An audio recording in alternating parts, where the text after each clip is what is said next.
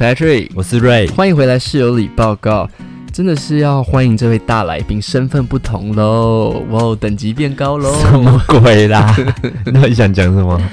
就是有人今天跟叶人物发了一个贴文，然后你知道吗？至少超过二十个人来私信我说好帅哇，瑞的不同封面，哇 好像杨佑宁，哇，好像柯震东。我想说，你就跟他说呗，这些你都转给我，拜托，让我爽一下。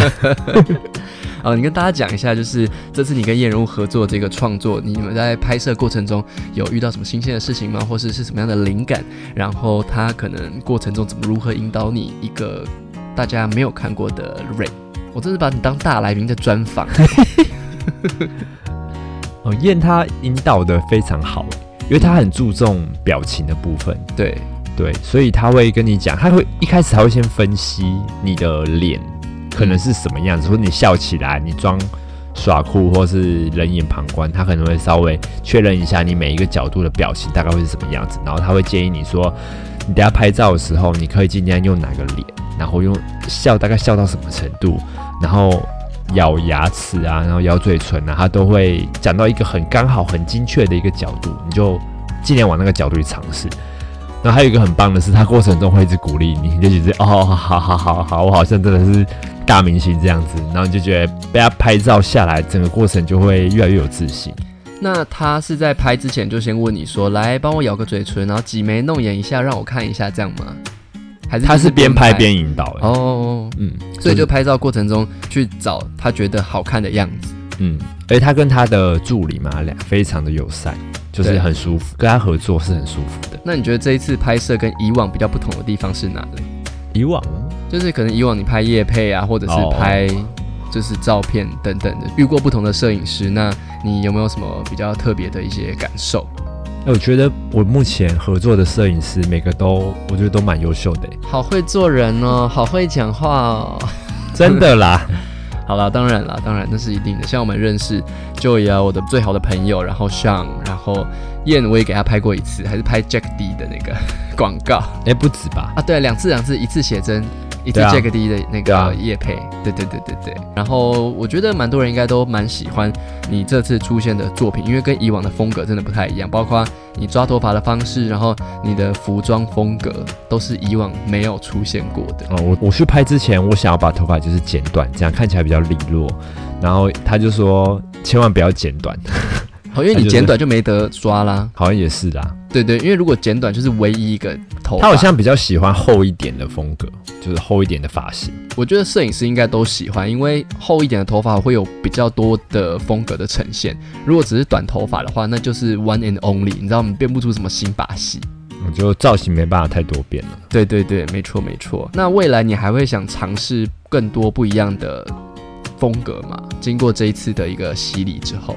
我觉得拍照可以耶，因为你可能随着年纪变大，你会想要记录一下你当时的状态。那你收到的反馈有哪些？你就大概讲几个，比如说可能有粉丝或者是有网友私讯你一些，可能他们看完照片的感觉是什么？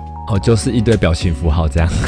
哦，那爱心啊，爱心，哦，就这一类的，这一类比较多啦。今天看到的时候我也吓到，说哈，这跟我想象中不太一样，因为我那时候看到你的时候不是穿这一套，然后也不是那个发型。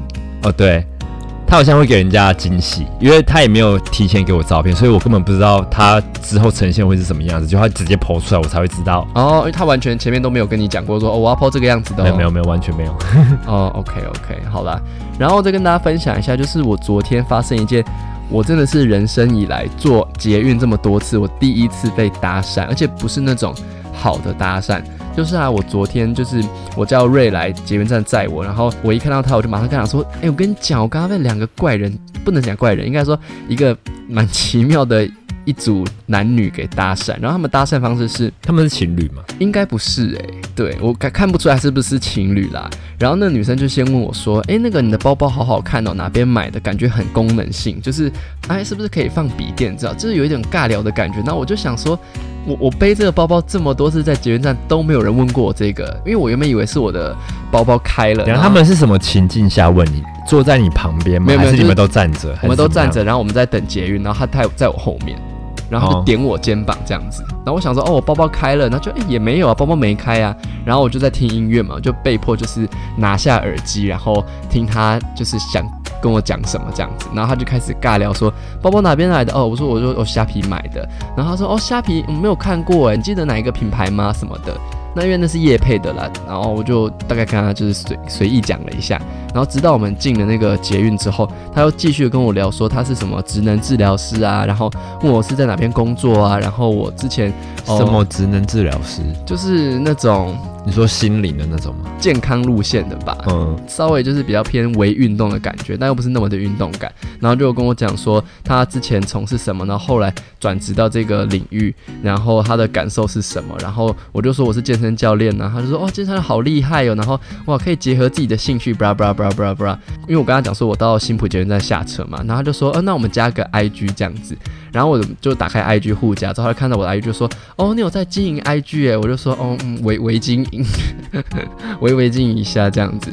然后我离开之后，就收到他的私讯，先嗨，我也不知道回什么，我就没有回。然后他后来就说，呃，今天他今天要发给我，就说，嗯、很高兴昨天认识你。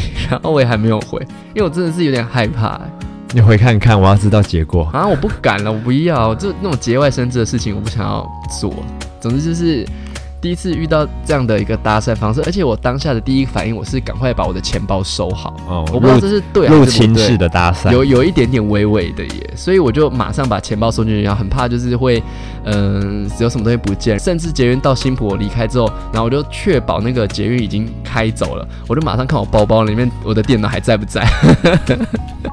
电脑还在，结果手机没了。日本回来就各种怕，感觉想到的就只有可能是直销，或者是呃练习陌生开发的人。所以我是被练习的对象，不然你觉得他目的是什么？我就不知道啊，我就很害怕啊。他有说你很帅吗？我就嗯也没有没礼貌，想要推销产品，应该先说人家好看吧？我今天就问盛元，然后盛元就说你昨天穿什么？我说就这样啊。他说哈就这样，那、有什么好搭讪的？就 是我也不是昨天穿的多华丽，或者是头发抓的多帅，那我觉得你应该去确认一下，到底要做什么。我就很怕我会被被诅咒之类的啦。如果他是经纪公司，或者是他是什么，你知道，嗯、可能星探什么，那通常会直接讲，不是吗？但也没有星探会来找我他前面铺啦陈很久都不讲重点。对，然后到现在也不讲重点，那你等下回他说讲重点。我不要，我不要，我就好害怕哦、你害怕什么？就会很怕，我不想看太多那种灵异事件是不是？我觉得我很容易受到别人文字上情绪的影响。那我为了不想要受到这个无端的影响，我就会选择不去点开来跟他做更深深度的沟通。你不点开他之后，每天捷运都会在你后面哦。啊，好可怕！干，你不要那边乱讲话。都市传说，为什么不回我 IG？好可怕！我不敢回答。我你马上还记得我是谁吗？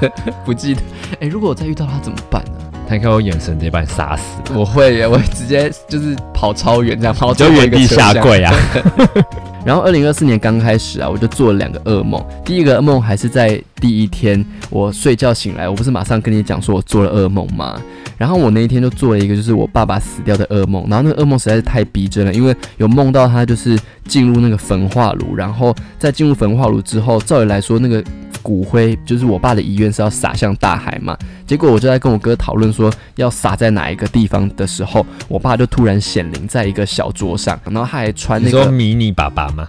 不是不是，就是一个人真人大小的爸爸哦，真的假的？然后他就站在桌上，坐坐在椅子哦，吓死我！对对对，坐在椅子上，然后他还是穿那个健检，我们去星光医院健检的那个蓝色的那个健检服，嗯，就是这么的清楚，然后就看着我跟我哥，然后没有讲话，然后我当下的意思就是，天哪，就是我爸已经死了，可是他却还在我身边，然后我就各种难过，跟觉得说他在生前我怎么没有好好陪伴他，然后就狂哭哭哭哭哭哭到就是我我我哭醒，但是我哭醒是没有眼泪的那一种。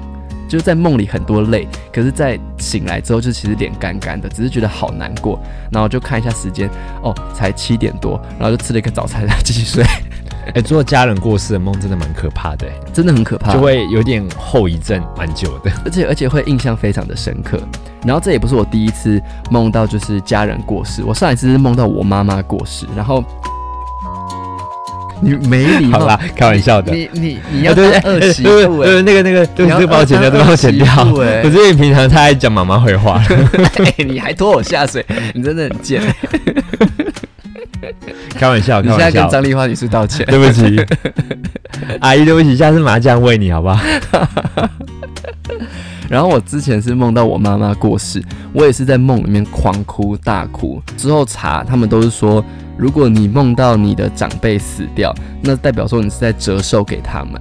然后我今天也就觉得说，哦，好像 OK 啦，反正就是让他们长命百岁，我少活一点也没差。总之就是这件事情就就就这样过。结果第二天我又做噩梦，我就是梦到我们两个不知道去哪里玩，然后我们就从电梯坐三楼到十几楼，然后那时候到十几楼的过程中，电梯就是一度就是往下这样掉下来，就是很像坐大怒神这样往下掉。然后我就刚好其中看到有一层它的门是开的，我就跳上去。结果你没有跟着我跳上来，结果我们上面还有一个电梯，然后那电梯也故障就往下掉，然后把你往下压。然后最后你整个人就被呃上面的电梯压到一楼，然后你的脚就被电梯就是压住这样子，然后就马上冲到一楼去把你的脚就是拔开这样，然后就稍微受了一点轻伤这样子，也是一个蛮荒谬的梦，但总之就是一些这种不开心不好的梦啦。你有查过很爱做梦的人是什么性格或是什么状态的吗？大家都说是不是压力太大，或者是太累怎么样的？因为跟我比起来，你的梦真的很多哎、我是每天都做梦的人，而且每个晚上都要做两个以上，真正会记得大概就是一个。哎、那你这样真的很累耶。就是有时候就会觉得有完没完，然后梦中梦也很累。反正就是，如果我起床马上做笔记，我是可以写满一本，就是一个月就不用就可以写满一本笔记本，我做什么梦的那哎，我有点不太了解什么叫梦中梦。就是你梦到你在梦里面在睡觉，然后起床，但其实你还在梦里面。哦，所以最后醒来才是真的。对，最后醒来才是真的。哦，梦里面还有睡觉这个环节就叫梦中梦。，对对对，你就是梦到你在睡觉，然后起床，但其实你就是在梦里面。哦，这个好的。对对对，我也梦过这种，起来之后就会有一种超现实的感觉，就想说那到底是真的还是假的？嗯，对对对，因为你是不做梦的人嘛，你可能不能理解。蛮少的，那你梦过最印象深刻的还是因为实在我太少思考了，所以就导致我很难做梦。我之前发现动就说你很容易入睡，大家都说超羡慕，因为你都是那种十分钟不到你就可以直接大打呼的那一种。听起来很笨。还好吧，只能说，哎虽然我很少是福虽然我很少做梦，但我只要一做梦就很可怕，哦，真的吗我？觉得啦。那你做过最可怕的梦是什么？就我上次跟你说那个掐人的那个啊，哦，那个灵魂掐住那个超可怕的好的，可怕！那个我在旁边看，我都觉得很恐怖哎。我有哀嚎，对不对？有有，然后你讲讲，呃，讲不出话对，然。后我就咬你咬你，然后就被我吓到这样子。哦，好可怕！那个真的很可怕，那个是我都吓到的耶。啊，我有跟你说我被鬼压床过吗？有有有，这个是小时候的故事，讲过了，哦，我讲过了啊。讲过了。那我没什么好讲的那。个掐的也讲过，不知道不知道是哪一集。哦，对对那个掐的好可怕。那个掐的真的很可怕。然后在进入正题之前，再让我 murmur 一下，就是，呃，虽然二零二四年我在上一支 podcast 就有跟 Naomi 讲说，我的新年新希望是，呃，我希望我的心可以更平静一点。但是又过了几天，我的心又有新的启发，就是呢，我希望我在二零二四年能够用一个更不框限自己、局限自己的角度去看待这个世界。你 在讲什么？没有，我的意思就是说，像我平常有些做一些事情，我会有很多先入为主的观念，或者是圈禁我自己，让我不去做这个动作的一些思维。最近我不是到一个 F 四五的一个健身俱乐部去上课吗？其实那个环境我个人不是很喜欢。我并不是说指那个环境不好，或者是器材不好，或者是教练不好，而是说那边的人太有凝聚力，到会给我压力。因为那边的人都是互相认识的，然后又很熟。那我最怕那种去运动的时候，然后就有好几个人就说：“哎、下次一定要来哦，怎么样怎么样？”可是我很不想要做保证的人，所以我会很怕这种凝聚力的场合。但是我现在都要告诉自己说，嗯、我要多去上课，然后我不要太先入为主，看看多上个几次，或者是上个一阵子，跟他们做做朋友，你懂吗？我不懂。就有点像是你朋友约你出去，你不想，你强迫自己去，你要表达就是生活都这样了，你想有一些可能是这样吗？就是做一些改变啦。哦，就是你很多朋友约你出去，你不是都说不想要、不想去吗？可是你去了其实也不会怎样，或者是你去了其实会发生更好的事情。你在逃避一些社交，那像我也喜欢逃避社交，尤其是那个俱乐部又是这么有凝聚力、这么有向心力的地方，然后大家都是互相是朋友，都会约说下次几点一起啊，八点啊，然后运动完之后，嗯，再去爬个山，懂吗？这种我压力就会超级无敌大，而且我又是孤独一个人，然后那边人都是互相认识，然后我就觉得说我不能这样子，就是我要我要就是多去尝试，多去 try，然后去交朋友，然后认识一些人，这样。哦，这样不错啊。会不会改天回来就说你有听过那个健身房吗？那我就啊，你今天偏地狱，我觉得你今天录音偏地狱。总之就是我二零二四年，我希望我做任何事情都可以在更 open mind 的去接受，然后去尝试，多尝试这样子。对，就是你的新年新希望，对的，再再一个多一个新年新希望。嗯，多做一些尝试。那你呢？来，你都没有跟大家讲你的二零二四新年新希望是什么，或者是你有没有什么想要改变或者想要增进自己的地方？嗯，赚更多钱，有没有除了赚。偏呢、偏肤浅？有没有除了赚更多钱之外的？你看，像我们这次去日本东西被偷，你有再多钱你没用，对不对？都被偷光了。对，而且信用卡还不能用。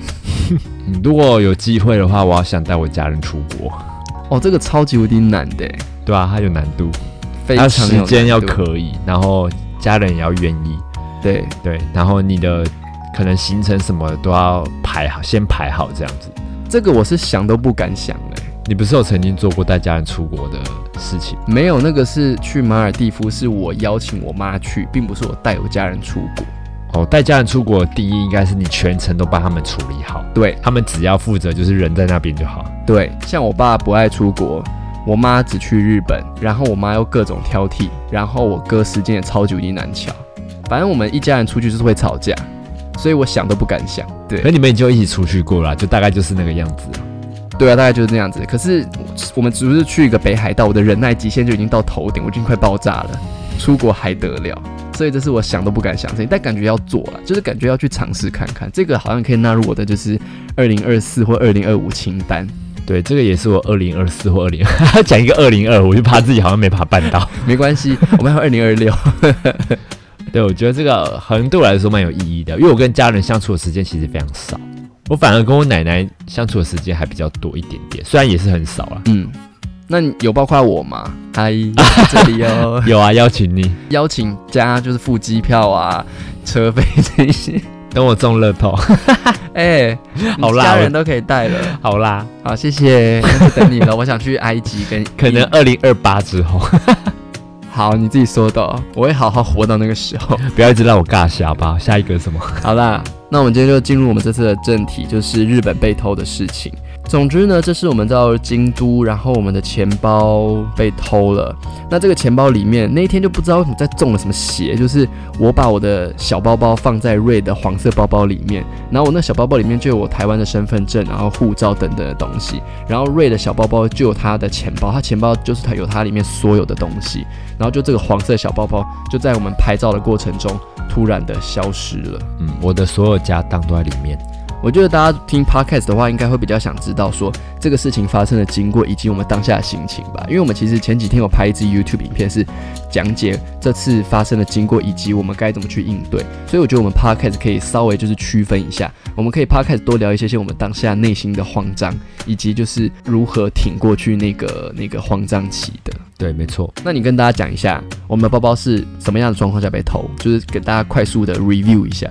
嗯，其实我们那一天就是要回台湾啦。我们是早上想说还有一点点时间去机场，还有一点时间可以稍微再晃一下这样子。那我们就早上去花见小路，然后就想说天气好像也不错，那拍个照。那我们东西就是放在花间小路的某个石头路上。水沟盖，上面，其实基本上就在我们的旁边而已。对然后我们因为包包拍照不好拍嘛，而且我们那时候戴单眼，所以我们就把包包放在石头路上，然后用用大衣把它盖住，这样子。当时我是在帮瑞拍他的衣服的夜配，然后拍完之后，我们想说换个地点，结果那一坨衣服底下就没有包包，我就说啊，你的包包嘞？然后瑞就说啊，包包没有在这里吗？我说没有啊，然后他说啊，怎么可能？我说你有带出门吗？因为我那时候帮你拿东西的时候，我也没有认认真真去注意说，哎，你有一个包包这样子。我们后来还 check 一下我们的单眼里面的照片有没有拍到那个包包，因为有时候出门的时候，我就会帮瑞边走边乱拍照这样，然后就真的有拍到他这个黄色包包，去确定他有把这个包包带出门。你现在看灵异照片，对对就发现那个包包挂在肩上这样。对对对对对。然后后来这件事情发生了以后，我们就马上请路人帮我们报警。然后就开始一系列的到派出所做笔录，然后拿着我们的笔录单到另外一间呃警政署去拿一个类似报案申请书，然后再冲去大阪的台湾在大阪的办事处，然后去领那个临时我真的第一次体验到，就是你认清一个事实的那个冲击感。就那时候还想说，应该是掉在路边，我们去找一下，应该就找到了。结果后来发现真的被投了，那个冲击感那个冲击感是连生理都会有反应的，就是会头晕，对不对？会头晕。你就哦，好头痛，你就料想等一下就有很多很麻烦的事情要发生，你的头就不由自主的对对痛起来。对对对，那个排山倒海的烦恼是真的来，再回想当天的状况，再讲述一次你你内心的感受。干，大概就是这样吧。我就说，我我一直在蹲在地上说，怎么可能？怎么可能？你再找一下，会不会是放在哪一个口袋里面？你再找看看，你再想一下。我当时就这样一直反复的、反复的问，然后就没有没有没有，就 OK，就是大概深呼吸了一下。好，我们被偷了，OK，报警，然后开始处理。然后这时候就是有一个正要晒太阳的女子突然走出来，从一个房子里面走出来。对，马上抓住救命的稻草，对帮我们报警。因为我们的手机是没有拨电话的功能，我们只是用一般的 SIM 卡，所以我们就只能请当地的人透过 LINE 翻译跟他讲说我们的东西被偷，请他帮我们报警。然后警察来，然后警察来的一系列的沟通都是用 LINE 的那个中日翻译去做一个转译的动作。就其实这部分也有一些原因，是因为语言上的不同，导致整个呃调查的过程稍微有一点点的难度，跟花了更多的时间。对，我自己是觉得，透过这次的经验，真的不管你到哪里去，真的都要小心，因为很多人就会想说，哦，日本这么安全，甚至是在台湾想说，台湾这么安全，怎么可能会被偷东西？那你就是好死不死就被你遇到，那怎么办嘞？而且经过这次的经历之后，我觉得好像台湾比日本更安全。然后我不知道不能这样讲，但是有一种觉得台湾人甚至更不会偷你东西的感觉，对，我觉得我有这种感觉。对不对？嗯，我钱包放在厕所，然后尿尿完就放在那个小便斗上面，就有人直接把我拿到柜台。对，台湾掉东西基本上就出现在警局或是一直在原地。对，大家看到可能有些比较冷漠，可能就留着，也不会去动它。像我前几天去健身房运动，然后就有人洗澡的时候把那个手机放在那个吹头发的那个柜台上，然后淋浴间不是通常都没有监视器吗？你拿走就拿走嘞、根本就不会有人发现。可是他就放在那个地方，就就一直在那个地方放了一个一两个小时哦。对然后就觉得，哎、台湾真的好安全哦，甚至比日本安全。你要来测试吗？不要啊！我们那时候不是还想说，不如我们就再去一次那个地方，然后假装是观光客拍照，然后把东西放在地上，看看会不会抓到那个犯人。对，你知道我跟小吴讲啊，小吴就说你就去啊，你就去拍啊，这个很屌哎、我说那如果没抓到怎么办？不是很尴尬吗？他说可是如果你万一抓到的话，哇靠，超屌的！我还想说哈，那我们是不是要去？我们是不是错过这个拍摄的机会？你不要想了啦，你只会最后就破产而已。对 就当那个窃盗比你更聪明，然后还还料到他预判你的预判，他也料到你会去，然后再偷你再偷一次，你还没拍就先被抢劫了。我觉得大家应该会说，有没有可能不是日本人偷？其实真的很难讲，因为有可能是本地人，也有可能是观光客刚好看到你们把东西放地上，顺手偷走。其实不管是谁都不重要，就是包包带好就对了啦。他是外国客又怎么样？日本人又可是怎么样？日本人会很在意啊。如果日本人看到一支影片，就是外国人到我们国家来，发现东西被偷，那如果是日本本地人的话，就像是是我，我也很在意。就是如果有人来台湾玩，然后发现东西被偷，我想说哈，素质奶奶内。啊，如果是外国人，想说，哎、你怎么这样啊？就会被以偏概全哦。就对啊。如果好了，果那我们就回去看到底是日本人，究竟是日本人呢，还是观光客？而且那个警察跟我们讲说，如果他们抓到犯人，他会通知我们，让我们去京都指认，然后变成告他。然后我就跟瑞想说，好啊，那如果真的抓到的话，那我们就在京都玩一次，因为我们这次去日本，我们玩都没玩到，我们全程都在工作，而且整个过程瑞就会跟我讲说，怎么那么累，我怎么都在赶路，好累哦。最后一天给我搞这一出，对我我觉得你可以跟大家讲我，现在应该是全台湾跑最快的人。我百米冲刺应该不用十秒。瑞会这样讲的原因是因为我们那几天几乎都是用跑步的各种赶，然后行李都是在路上用冲的那种，就是晃晃晃晃晃很大声的那一种。我只差行李箱没有装那个马达而已，就坐在上面用冲的。你要不要跟大家讲一下这次在日本工作的心情？因为我们日本这次只排四天，对，基本上是不太能有玩的时间，都都是在工作，因为主要是拍摄场景嘛，拍摄食物或是对可能饭店的里面的部分。那因为我们主要是要把我们的景都先取好，才有办法呈现嘛。没错，所以我们就尽量把东西就先收集好，然后剩下时间我们可能才休息这样子。那发现收集这些东西的时候，基本上都要花整天甚至两三天的时间。对我觉得大家不要看好像出去外面玩的部落客，或者是哦有人赞助他说去哪里玩，我说哦好爽哦，赞助机票、赞助酒店。可是其实酒店有时候拍摄你要拍摄他的东西，比如说早餐，那只有早上的时段；午餐就午餐的时段。所以如果你要拍早餐、午餐、晚餐，那你可能一整天都要待在饭店，你哪里都不能去。然后像我们这次去拍温泉，那温泉它开放是有时段的，我们必须抢在那个开放时段之前赶快去拍。嗯所以基本上我们的工作都是一直被时间卡在那里，就要赶快拍，拍完对，就我不是有我不是。有跟你说，就是我很羡慕那些出国出差的人，好好都可以出去玩，我只想到玩。然后这次结束之后，我觉得那些出差人是真的很辛苦。很辛苦哎、对他们都跟我说，那我玩啊，都在出差，很辛苦。我就说最好是你就去玩，就晚上去嗨就好啦。真的很，现在我懂了，就是很累，那些出差的人辛苦，不管是国外国内出差都很辛苦对。常常我们吃食物都是冷的，对对对对都已经，冷掉了。都冷掉了，因为热的时候都已经哦，好好吃哦。哎、是真的好吃，对啦，只是冷掉了。对，是真的冷掉。所以这次去日本真的是算蛮辛苦的啦。假如未来还有机会再去外面出差、工作兼旅游的话，可能时间要再拉长一点，就可能排工作就是两天，然后另外两天才是我们自己旅游的时间。而且我们这次去京都，一个庙都没去到，是一个庙都没有哦。然后我就跟我学生说，我学生说啊，你东西都被偷了，也可以理解。即便你还有多一天，你护照没了，你其实你也没有那个心情逛街。确实，我们是在最后一天才那个的，对对对对就是还算幸运，前面至少该该拍的都有拍到。对，所以在这边也是跟大家讲，不论你今天是在国内旅游，或是国外旅游，或者是大家觉得很安全的日本，都还是包包不离身，千万不离身。然后所有东西都分开放。如果你今天出门可能只需要花到六千块日元的现金，那你就不要把你全部的现金都带出门。当然这是废话啦，不过我觉得还是有些人会跟我们一样，就是哦没有关系，我就带出门，就觉得说哦好像很安全这样。但是百密总有一疏，怎么样？你想补充什么？没有，我觉得开好开心就好，开心就好，不要那么严肃。好了，然后这次有室友里信箱几封信要念给大家听。诶，我真的觉得，要不是因为我们的 podcast 都没有认真在就是 update，不然我们的信怎么可能收的这么少？你知道吗？我们这次上礼拜周末不是有去看那个马克玛丽的那个精神损害演唱会吗？对，他们的粉丝好多，然后他们的信都念不完。我就一方面觉得很羡慕，一方面又觉得很敬佩。羡慕的原因当然是觉得说他们做的很成功，敬佩的原因是觉得他们的这个节目已经做了十几年了，才有这样的一个成绩。那我们当然不会祈求说有办法像别人那么的成功，但是至少我们在努力的部分要有，就是你知道吗？努力这样下去。所以我觉得我们 podcast 应该要更稳定的更新，然后大家多多写信来。好啦，第一封信他说：Hi Patrick Ray。我是从一开始疫情期间出的居家训练影片就默默追踪你们的小粉丝小黑，我也是一名同性恋，目前有一位大我十五岁的男朋友，交往了一年多了，是我交往最久的男友。之前也有交过一个也是大我很多的男友，因为觉得年纪相差大真的有代沟，那时就告诉自己不要再交一个年纪差太多的男友了。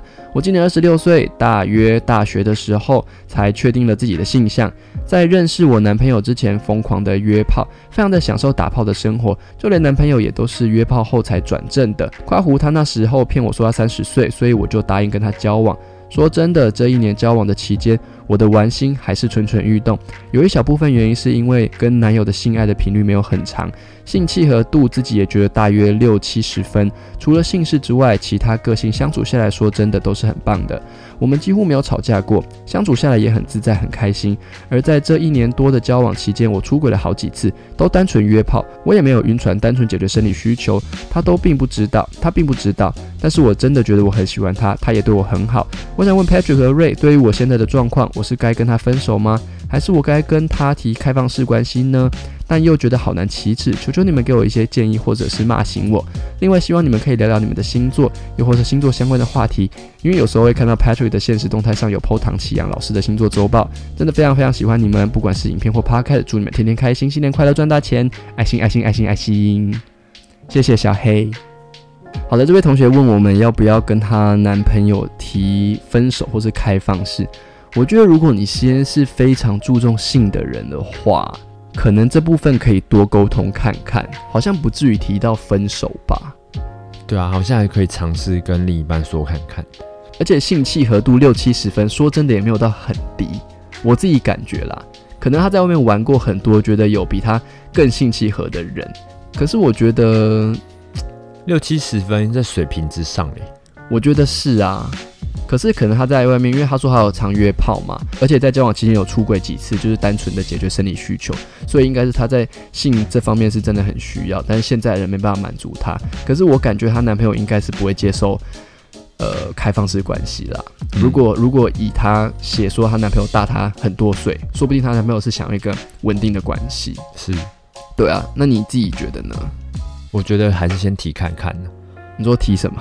提开放式关系，对吧、啊不是啊，因为他都有这个想法了，我觉得还是可以提看看。啊！可是如果我是她男朋友，她提开放式，我也很受伤哎、因为如果我是保守派的话了，哦，那你觉得怎么办？我的想法是说，可以提看看，就是增加性行为的频率，可能告知对方说他对性这一块想要再更多一点点，那看有什么办法可以呃满足他的需求。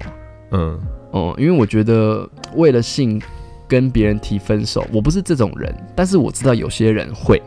你觉得这样很可惜，也不是很聪明，是不是？我会说可惜，但是聪不聪明见仁见智。因为对我来说，性重要，可是不会大过于一个遇到对我好，然后我又很相处得来的人。嗯，就你要想，遇到你可以跟他聊天相处得来，然后他也在乎你，然后也会替你着想，就已经够少了。那你又要找一个同时兼具就是性契合度超高的人，就是难上加难啊！就是那个范围会再缩得更小。嗯，确实、欸，所以我的建议就是，先问看看有没有办法在性的部分做一个频率上的提升。那如果真的真的真的不行，你再去考虑说要不要提看开放式，因为开放式你要么一提别人 OK，要么就是分手，所以你也自己要做好分手的心理准备，对，对吧？因为毕竟别人不是跟你以一个开放式前提的关系去交往的。对，确实你有被提过开放式的关系？没。有。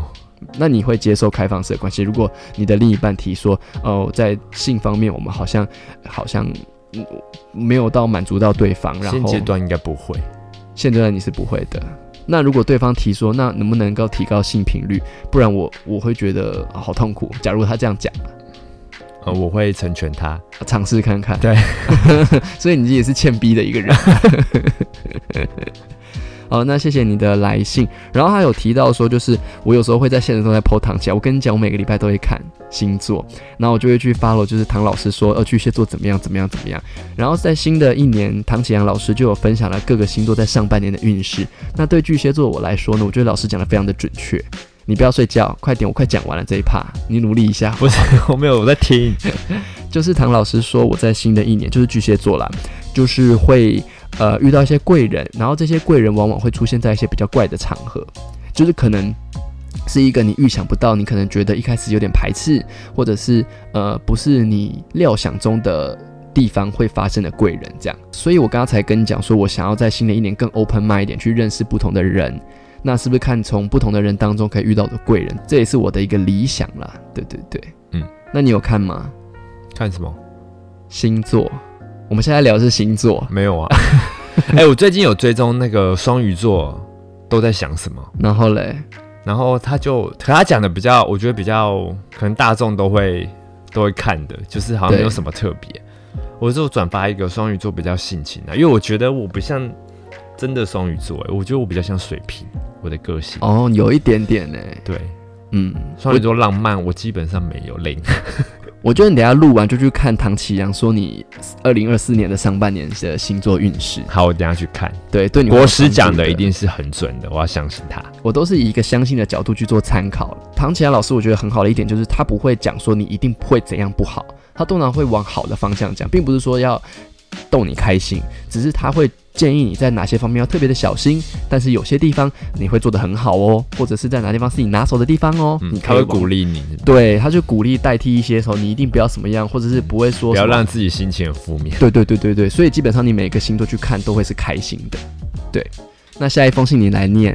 Patrick and Ray，你们好，不知道 Patrick 跟 Ray 是否也有意难忘的深刻经验？之前我意难忘同一个对象，姑且称之为 A，十年有余。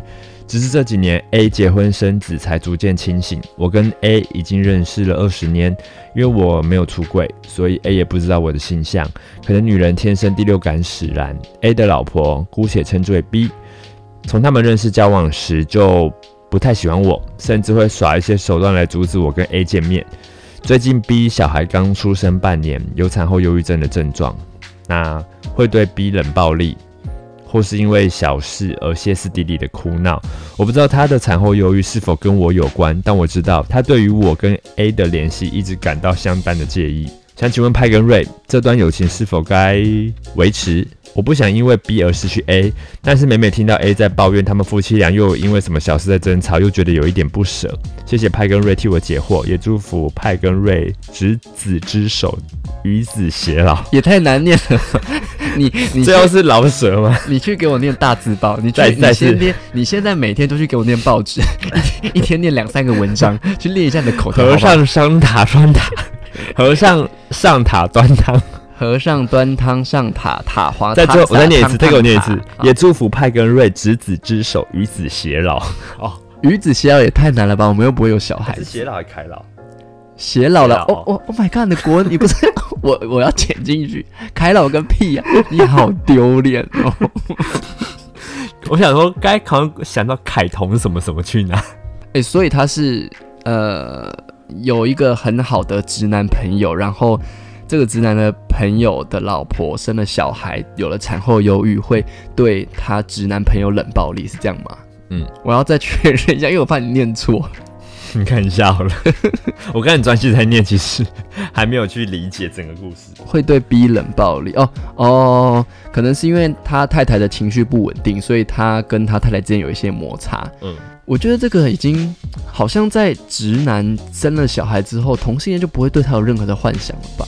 除非这个直男就是有给你一些信号，不然一般来说，我觉得不一定呢、我觉得很多人喜欢一个人，他会单恋很久，除非那个人真的伤害他，或者是嗯对他完全再也没有任何的嗯情感或是想法，嗯，我觉得才有可能慢慢淡出、欸。那这样怎么办呢、因为我懂很喜欢一个人的感觉，我没有就是认真的喜欢过直男，我可能对直男有好感，但是我不会一直往心里去，因为他就是直男，所以不可能有跟他有什么的。可是我了解喜欢一个人很久那个感觉，那我觉得如果对方老婆对你有戒心的话，其实可以稍微保持一点距离，除非是男生自己来找你，不然就是文字看得出来，男生对他应该是很好的朋友，对，应该是我觉得有友谊以上，真的哦、我感觉有了，因为 B 也就是太太，他已经对他有一点点戒心了，代表说可能有一些动作或是有一些交流上面可能会让太太吃醋吧，嗯嗯不，然太太干嘛介意？我老公就是喜欢女生，那我对对男生理应就没有任何感觉啊。对。嗯，那怎么办呢、就如果这个男生是有一点双性恋，可是选择了结婚生子、成家立业，同时又没办法割舍以前这段跟他一个很好的朋友的有达以上恋人未满的一个模糊的关系，那对于同志的我们，有意难忘的我们，我们该怎么办？好痛苦，我光想都觉得很痛苦。是不是要离开这个男生？就是离开这对家庭吧？我觉得是，就是不要看到他们，让他们自己先去处理他们的事情。对，如果你跟他真的是真爱的话，他可能会抛家弃子来跟你在一起。但真的这样做，你会开心吗？还是带着小孩跟你讲说，就是我们组成一个多元成家，我会罪恶到死吧？对不对？对啊，有点难度哎、我觉得好像离开会比较好哎，嗯不是说离开这个地方啊，就是不要跟他那么常联络，或是一直主动去找他，不要去联络。你可以观察他，或是你可以嗯，默默的看着他，但你不要嗯去再跟他有太多的交流。直到他家破人亡之后，你就在介入 横刀夺爱才是爱。我觉得，我觉得是了。我觉得，我觉得最好处理方式嗯就是暂时先不要跟他联络、啊，让他们先可能先处理好自己的事情。因为如果再跟他联络，他老婆又继续不开心，然后可能又对她老公是，冷暴力，是这样恶性循环下去，好像对你也不太好。对对对你可能也不乐见这种情况，所以我觉得好像你一样，就是可能默默的观察，但是不要再然后同时去认识其他的直男。对。就如果你这么爱意难忘的话，就是哦认识多一点。那可以啊，分散因为有些直男很好玩，对对，就是你分散的注意力。对，对对对，就至少让他们先平静一下，嗯那之后嗯可能再问他后来怎么样这样子。是。对啊好，那以上呢就是这次的 podcast，然后两则的呃室友里信箱念给大家，希望大家真的是多多的踊跃的投稿，我们非常欠信，最好是可以有那种十封、二十封念不完的信，然后每一封信，哎、真的不要是那种呃虚构的哦，就是最好都是一些真实的，你可以讲一些你无聊的内心 OS，或是上班多无聊，或者像最近不是要过年了吗？很多的离职潮，你可以抱怨一下公司的年终嗯给的多可怜等等的。没错，我还想听其他工作的年终。对对对，可以分享给我们一些你的生活琐事，但是不要是那种虚拟念出来，人家就会说哦，这是在 D 卡上的故事。我说哦，这也太写手故事了吧，因为这样会很像没有信，然后自己捏一个信出来造假的感觉，会很可怜的感觉。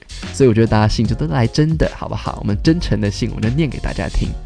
好了，那以上就是这次的 podcast，希望你们会喜欢。我们下次 podcast 见，拜祝拜！大家新年快乐！新年快乐，Happy New Year！